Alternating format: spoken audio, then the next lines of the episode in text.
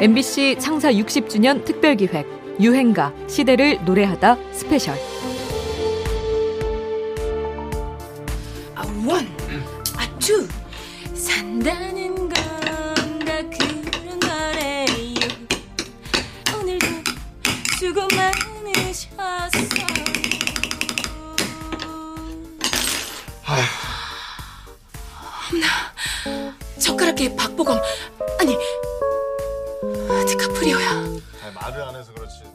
안녕하십니까? 음악평론가 임지모입니다.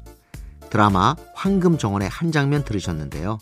굿거리 장단도 자진몰이 장단도 아닌 우리 고유의 장단 술꾼들의 장단 바로 젓가락 장단인데요.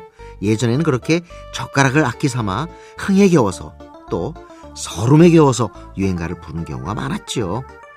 그 시절 유행가는 그렇게 입에서 입으로 퍼져나갔습니다. 요즘과는 조금 달랐던 풍경과 속도를 고스란히 간직하고 있는 우리 유행가들.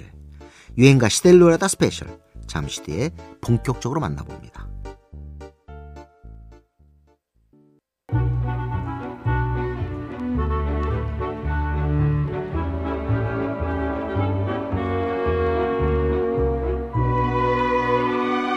여러분께서는 지금 유행가 시대를 노래하다 스페셜 방송을 듣고 계십니다.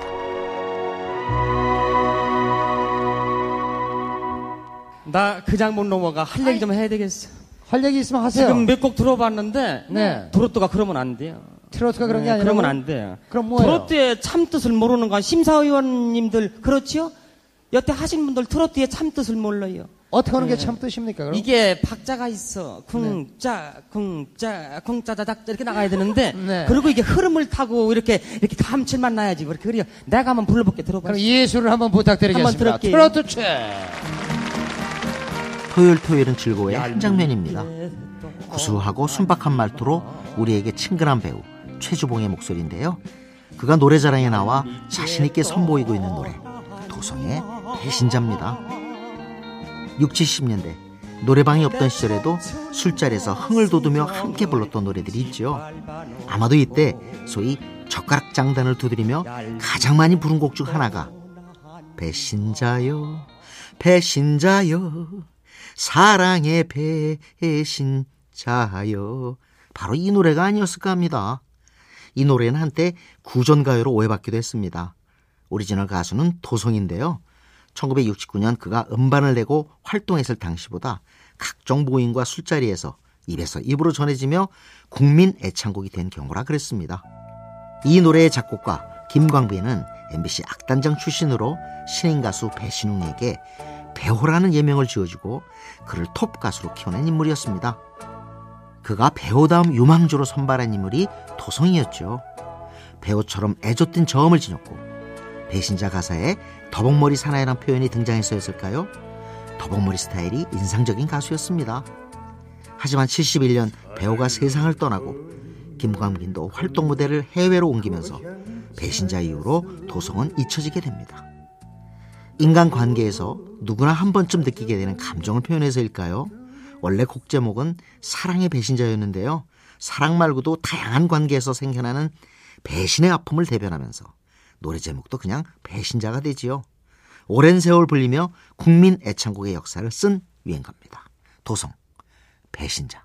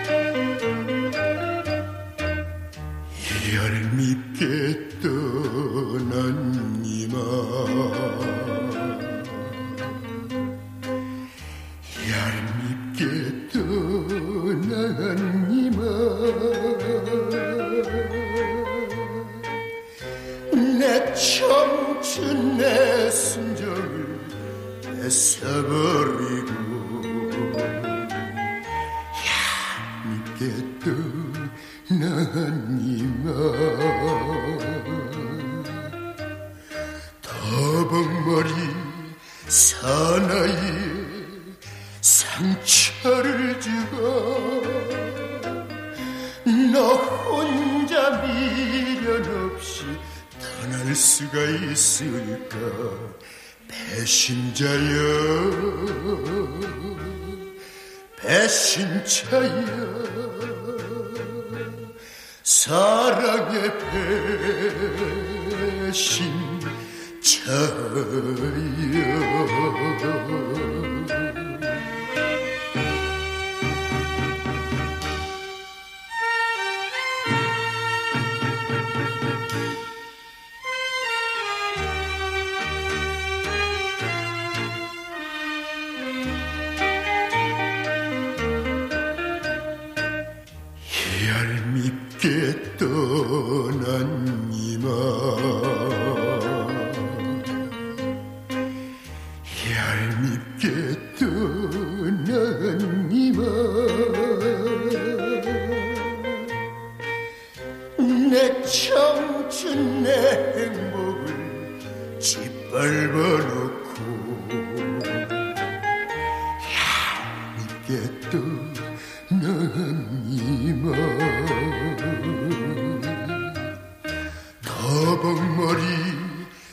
사나이에 상처를 주고 너 혼자 미련 없이 돌아서서 가는가 배신자여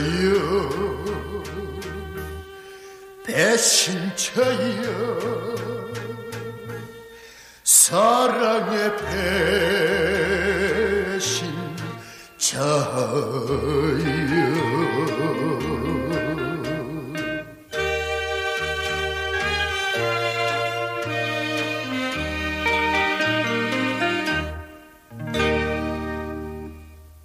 네, 이번 수는 연예인 2세로서요. 요즘에 잠깐, 뭐요? 연예인 이세? 2세. 이세는 제가 다 챙기네. 누굽니까? DDD의 주인공. 아, 김혜림 양. 어머, 아세요? 네. 우리 김혜림 양은 왕년에 정말 여러분께 큰 박수를 받았던 네. 우리의 선배 가수이신 나혜심 씨의 따님이십니다. 그렇죠. 예, 보시면 금방 여러분들이 아하하고 하실 정도예요. 네. 오늘은 모녀를 다정하게 모시는 그런 순서를 한번 에, 마련을 해봤습니다. 먼저 어머님부터 모시도록 하죠. 여러분들 박수 부탁해요. 1980년대 말 DDD의 김혜림이 가수로 데뷔하면서 그의 어머니이자 원로 가수 나혜심과 함께 무대에 서는 일이 많았는데요.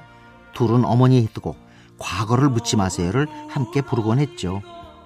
제목이 인상적인 이 노래는 유행가 제목이 유행어가 된 노래이기도 합니다. 이광주의 노래 가까이 하기엔 너무 먼 당신이나 구청모의 아픈 만큼 성숙해지고처럼 입에서 입으로 퍼져나갔죠. 신문과 잡지의 기사 제목으로도 자주 등장하죠. 1959년 영화 주제가로 널리 사랑받은 나의 심의 과거를 묻지 마세요는 이런 유행의 시초이기도 합니다. 한국 전쟁과 분단 이후 산업화와 도시화를 거치면서 우리의 일상도 급격한 변화를 겪을 수밖에 없었는데요. 작사가 정성수는 평화와 통일에 대한 염원을 담아 노랫말을 썼다고 하죠. 민족 상잔의 어두웠던 과거를 서로 묻지 말고 앞으로 평화로이 함께 살자는 염원을 담았던 겁니다. 하지만 이 표현은 남녀 관계에서 더 많이 사용되지요. 청춘 남녀의 연애가 자유로워지면서 일편단심이었던 이전과는 분위기가 달라진 겁니다. 연애를 시작할 때 과거를 묻지 말라는 표현은 은어처럼 유행하게 되지요. 작곡가 전호승은 나혜심의 친오빠이기도 한데요. 명곡 한의 방랑시인 김작가, 허성이의 전우가 남긴 한마디 같은 수많은 히트곡을 썼습니다. 과거는 흘러갔다 과거 시리즈라고 할 여운의 과거는 흘러갔다도 그가 쓴 곡이죠. 오빠가 짓고 동생이 부른 남매 협업의 노래라고 할까요? 묻어둘 수밖에 없는 아픈 각오가 많았던 우리 시대를 돌아보게 하는 유행가입니다. 나의 심. 과거를 묻지 마세요. 우리 민족의 한과 정서를 노래하신 우리 가요사에 빼놓을 수 없는 현인 선생님 다시 한번 진심으로 축하드립니다. 에, 여러분, 에, 이 할아버지는 60년 동안 노래 불러왔습니다. 지금도 부르고 있습니다. 에, 저희들이 우리 동지들이 이런 험한 길을 어, 지금 여러 신인 가수들에게 남겨놓았습니다. 좋은 길을 닦아 놓았습니다. 여러분 힘차게 달리세요. 감사합니다. 1996년 대한민국 영상음반 대회상 시상식 김건모, 신승훈, H.O.T, 터보, 클론, 박미경 같은 당시 최고의 인기 가수들이 총 출동한 가운데 특별상을 수상한 원로 가수 현인의 목소리입니다. 해방 이후 최고의 인기 가수는 현인이었죠. 굳세어라 금순아, lucky 서울, 비 내리는 고모령, 고향만리, Besame Mucho, 서울야곡까지 히트곡 리스트만으로도 당시의 그를 넘어설 가수는 없었습니다. 그의 대표작이자 데뷔곡인 신라의 달밤은 1947년 극장 무대에서 부르자마자 선풍적인 인기를 끌었죠. 작사를 지금 당장 해줄 게 있다고 그래요. 제목은 이- 됐다, 제목은. 신라의 달밤으로 가자. 해방이 됐으니까 좀 회고적, 복고적 그런 뜻도 있고 그러니까 신라의 달밤으로 하면 어- 어떠냐. 내구도 찍는 기계가 있어야죠. 이거, 물리는 기계가. 없어서 그 생각 끝에 그 참기름 짜는 기, 저 기계를 가지고 그거다 눌려가지고 그냥 짜니까 그 지대로 됩니까? 한쪽은 얇고 한쪽은 저기 그 두껍고 사실 찍어도 그 뭐한 30장밖에 못 찍었어요. 그래가지고 만든 노래가 신라의 달밤, lucky 서울. 작사가 유호, 작곡가 박시춘의 목소리입니다. 축음기나 레코드를 구하기 어려웠을 때라 공연 때 무대에 가사를 써붙여놓고 관객도 다 같이 여러 차례 따라 부르면서 제 창은 물론이고 8창, 9창, 10번까지도 연달아 불렀다고 하죠. 사실 그는 원래 정동 성악도 출신입니다. 일본에서 음악학교를 나온 그는 대중가요를 거부하고 성악을 고집했습니다. 하지만 박시춘에게 신라의 달밤 악보를 받아 불러보고선 마음을 바꾸지요. 그만의 독특한 발성과 떨리는 창법으로 큰 사랑을 받게 됩니다. 이국적인 멜로디와 감성적인 노래로 시대를 가른 해방 이후 최고의 인기 가수가 부른 최고의 유행가입니다. 현인, 신라의 달밤. 이러한 사실에서 우리가 알수 있는 것은 747 한국 가을 비행기가 서울을 향해서 뉴욕을 출발했던 것입니다. 어, 1시 45분에 벌써 이미 그 비행기는 한국의 가을 민간인 것을 소련들은 알고 있었죠. 잠깐 간추려 보겠습니다. 아, 레이건 대통령은 먼저 칼기 피격 사건과 관련해서 소련의 해명과 사죄, 사건 관련자의 처벌, 그리고 희생자에 대한 어, 보상을 요구하고 있습니다. 1983년 대한민국의 가을은 그 어느 해보다 뒤숭숭했습니다. 먼저 소련 전투기에 의해 우리 여객기가 격추돼 승객과 승무원 전원이 사망한 사건이 있었고요. 네, 지난 9일 버마 아웅산 묘소에서 암살 폭발 사건으로 순국한 외교 사절들의 마지막 모습을 담은 칼라 사진이 오늘 공개되었습니다. 전두환 대통령의 도착을 기다리며 도열해 있는 모습의 이 사진은 문공부 우리 외교 사절단이 미얀마 당신 이름으론 버마를 방문했다가 암살 폭발 사건이 일어나 내각 요인 전원이 사망하고 대통령 전두환만 살아 돌아온 일도 있었지요. 이렇게 엄청난 인명 피해를 가져온 사건이 연이어 터지면서 나라 전체가 충격에 휩싸였을 때 우리를 위로해 주었던 노래 한 곡이 있습니다. 차분하게 읊조리는 시적 분위기가 압권인 송창식의 노래 우리는이었습니다. 저는 이 친구의 노래를 들을 때마다 그런 생각이 이 노래 이 친구의 노래 가운데는요 바람 소리가 들리고요 또 물소리도 들리고 파도 소리도 들리고 또 어떤 바위에서 들려오는 소리 같은 것이 느껴지는 그런 노래를 위해서 태어난 친구라고 저는 자랑스럽게 소개를 합니다 여러분 송창식을 큰 박수로 맞아주시기 바랍니다 트윈폴리오 윤영주의 목소리였는데요. 송창식은 그렇게 특유의 음악성과 격조 있는 표현력으로 남녀노소 지위 고하를 막론하고 폭넓게 사랑받은 가수입니다. 그는 괴짜로 불릴 만큼 자신만의 철학과 독특한 원칙을 고수하는 인물입니다.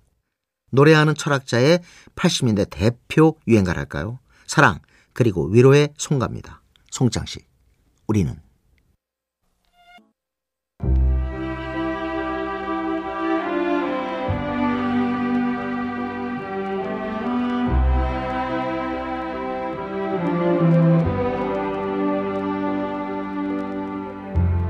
여러분께서는 지금 유행가 시대를 노래하다 스페셜 방송을 듣고 계십니다.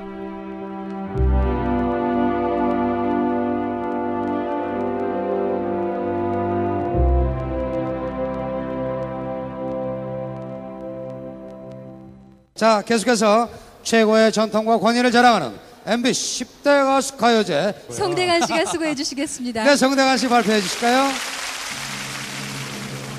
신선합니다. 변진섭 1980년대 후반 가장 많은 히트곡을 낸 가수는 변진섭이었습니다. 선택지는 음반 판매와 방송 순위에서 1위를 기록했습니다. 네.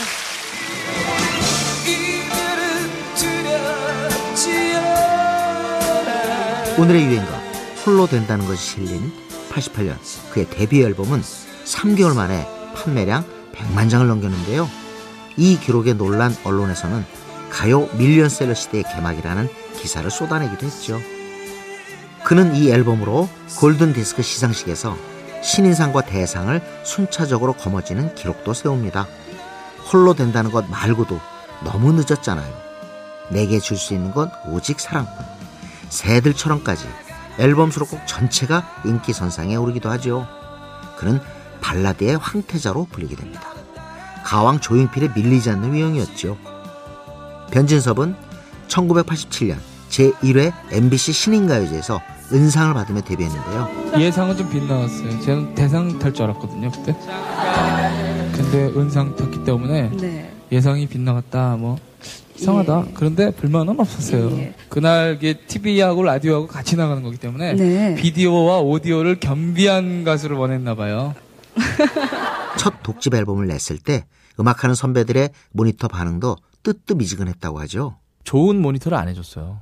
제 선배들이 듣기에는 이게 대중성 있고 이게 히트 조짐 있는 스타일보다는 자기가 좋아서 하는 음악처럼 들려줬던 거죠. 새로운 색깔이고 이번 앨범은 너무 기대하지 말고 그랬는데 이제 그 앨범이 이제 그때 10만 장 앨범을 10만 10만 장 판매를 하면은 돌파를 하면 히트가 되는 그런 시대였거든요. 근데 이제 10만 장이 된 거예요. 정말 아침에 일어나니까 스타가 된 것처럼 한 순식간에 그다음에 기록 갱신하면서 100만 장을 넘어가더라고요. 상황이 그렇게 갑자기 무슨 복권에 당첨된 것처럼 그렇게 번져간 거죠. 날로 커가는 음반 시장에서 새로운 감성을 자극하며 밀리언셀러의 신화를 쓴 기념비적 발라드 유행가입니다. 변지섭 홀로 된다는 것.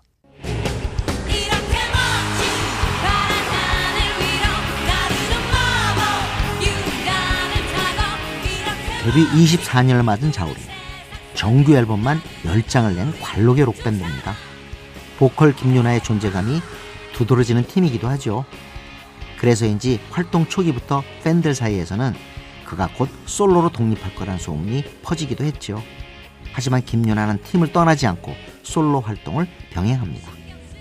2001년 동명의 영화 주제가로 쓰인 봄날은 간다의 인기에 이어 2004년에 낸 2집 앨범 유리 가면은 심지어 자우림의 앨범보다 더 많은 판매량을 기록합니다. 오늘 소개해드릴 유행가 야상곡이 실린 음반이지요.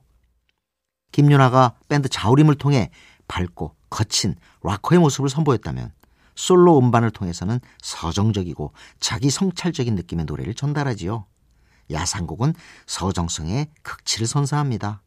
차분하고 감상적인 멜로디와 가사가 서글프게까지 들리는 곡인데요. 직접 김윤아의 해설을 들어볼까요?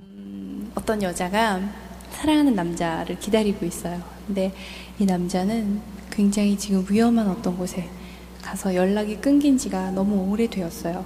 근데 여자는 그 남자를 기다릴 수밖에 없어요. 사랑하고 있기 때문에. 근데 사실 이 남자는 오래전에 죽었거든요. 이 여자는 그걸 모르고 있지만 마음 한구석에는 의심이 생기기 시작했어요. 혹시 그 사람이 죽은 건 아닐까.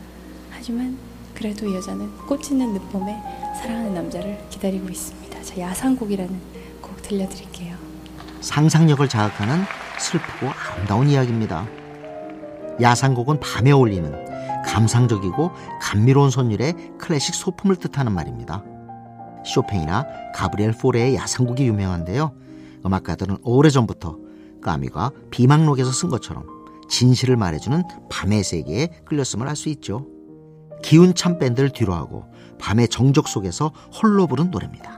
김유나 야상곡 저희 가슴에 항상 와닿는 노래를 많이 하셨어요. 노래 부를 때마다 감정에 녹아난다고 할까요? 짧지만 그 노래 속에 많은 삶의 내용들이 담겨 있는 것 같고 그래서 아직도 노래방 가면 즐겨서 많이 따라 부르고 비가 내리고 음악이 흐르면 언더그라운드 최고의 가객 김현식을 그리워하는 음악 팬들이 많지요. 2001년에는 MBC 라디오에서 음악 전문가들을 대상으로 80년대 이후 명곡과 명반을 조사한 적이 있는데요. 여기서 가장 많이 거론된 곡이 유재하의 사랑하기 때문에 그리고 오늘의 유행가 김현식의 빛처럼 음악처럼이었습니다. 1986년 김현식은 3집 앨범을 준비하면서 자작곡으로 반 이상을 채우고 나머지는 후배 작곡가들에게 곡을 받기 시작합니다. 이때 함께 밴드를 하고 있던 유재하도 곡을 내는데요. 그 과정에서 둘 사이에 불화가 생겼다고 하죠. 유지아 씨가 워낙 초창 멤버였는데 이제 현식이 형이 야 형 앨범 내야 되니까 곡들 좀 하나씩 가져와봐. 그래서 저는 이제 쓸쓸하고 딱 하고 제안은 유지아 씨 1집에 있는 그 열 곡 있죠. 예. 전곡을 다 줬어. 이야. 유지아 1집에 있는 걸 다. 모든 주옥 같은 곡을 현식이 형을 다 준 거예요. 근데 골랐구나. 현식이 형이 달랑 하나만 딱 가리고 썼잖아요. 앨범 녹음한다고 연습하고 있는 과중에 나가고 그게 8월 달이었거든요. 그래서 나가서 자기 앨범 녹음해서 낸 게 11월에 자기 1집 낸 거예요. 유지아 씨가 나가고 박성 씨가 대신 들어와서 한 곡. 드린 게 빛처럼, 빛처럼. 음악처럼. 유재하 대신 밴드에 들어온 박성식의 곡. 빛처럼 음악처럼은 그가 군 복무 시절 헤어진 연인을 생각하며 만든 노래라고 하죠. 이 노래는 33세에 요절하게 되는 김현식 생전에 가장 히트한 곡이기도 합니다.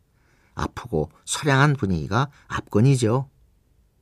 유재하, 빛과 소금의 박성식과 장기호, 또 봄, 여름, 가을, 겨울의 김종진 이렇게 쟁쟁한 후배 뮤지션들이 경쟁적으로 김현식에게 곡을 주고 싶어 했던 이유는 무엇이었을까요? 다른 분들도 정말 뛰어난 목소리를 갖고 있지만 김현식 씨 목소리는 딱 들으면은 빠져들어요.